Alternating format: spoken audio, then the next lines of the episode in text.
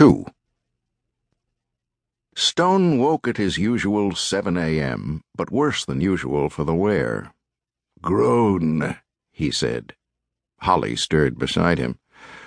Groan here, too. What were we drinking last night?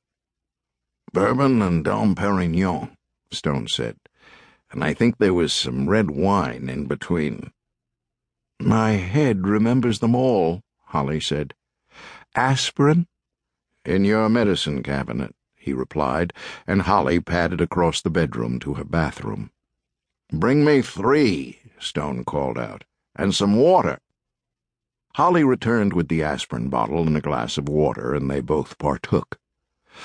A good breakfast will chase away the hangover, Stone said, picking up the phone and buzzing Helene, his housekeeper. He ordered scrambled eggs with cheese, bacon, English muffins, orange juice, and coffee, then hung up. Thank God we don't have to fix breakfast, Holly said. Or go out for it. Dino does that every day, goes to some diner near his apartment. Couldn't face it. Holly pulled the covers over her head. Didn't we have some sort of conversation with Dino last night? Something about Shelley Bach? Groan again, Holly said, her voice muffled. Don't want to know. There's been a nationwide APB out for her for, what, nine, ten months? How can she elude law enforcement for that long in this day and age? Can't be done, Holly said, still muffled.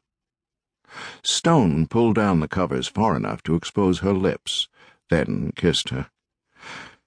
Tell me how you'd do that if you were Shelley.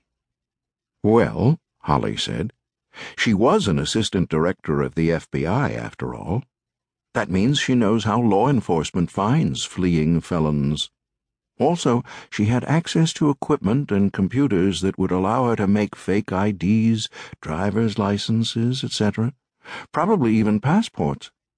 We know she switched cars early in the chase, she probably bought a car under a false name, and she must have had some sort of hideout ready, something out of the way and quiet.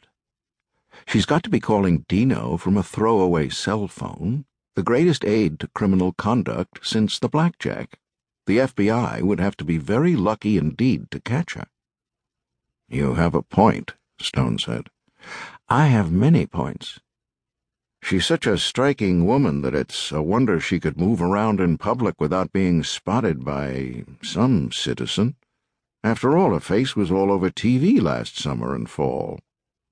Yeah, but the only photo they had was the one on her FBI ID, Holly said.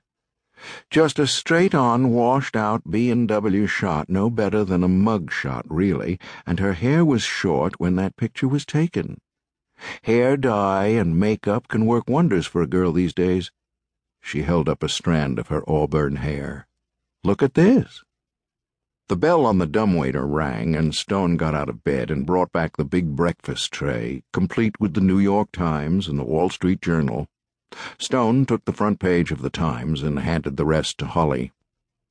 I can't face the news without something in my stomach besides champagne, she said.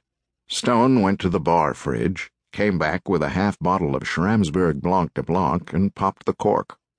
Hair of the dog, he said, pouring half a glass and adding orange juice. A mimosa, she said. Just the thing. A Buck's Fizz, the Brits call it. I like that better. Holly took a long draught. Whatever you call it, it hits the spot. They dug into breakfast. Dino finished breakfast at his local diner, then got out his cell phone and speed dialed FBI headquarters in Washington.